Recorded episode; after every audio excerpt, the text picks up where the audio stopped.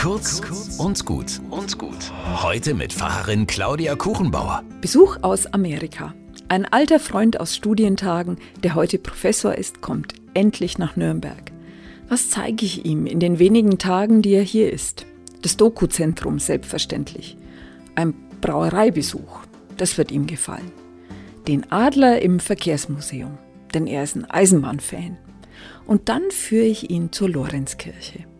Wir setzen uns hinein und schauen auf die schöne große Glasfensterrosette an der Front.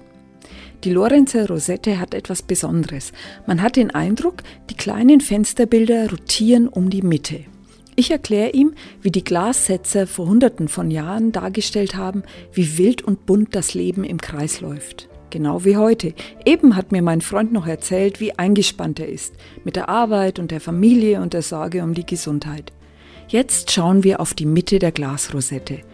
Dort sitzt Christus als ruhender Pol für das Treiben rundherum. Alles läuft auf ihn hin. Er zentriert die wilde Fahrt.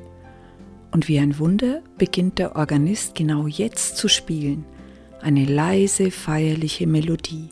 Und wir sitzen da, mitten im Alltag, ganz ruhig.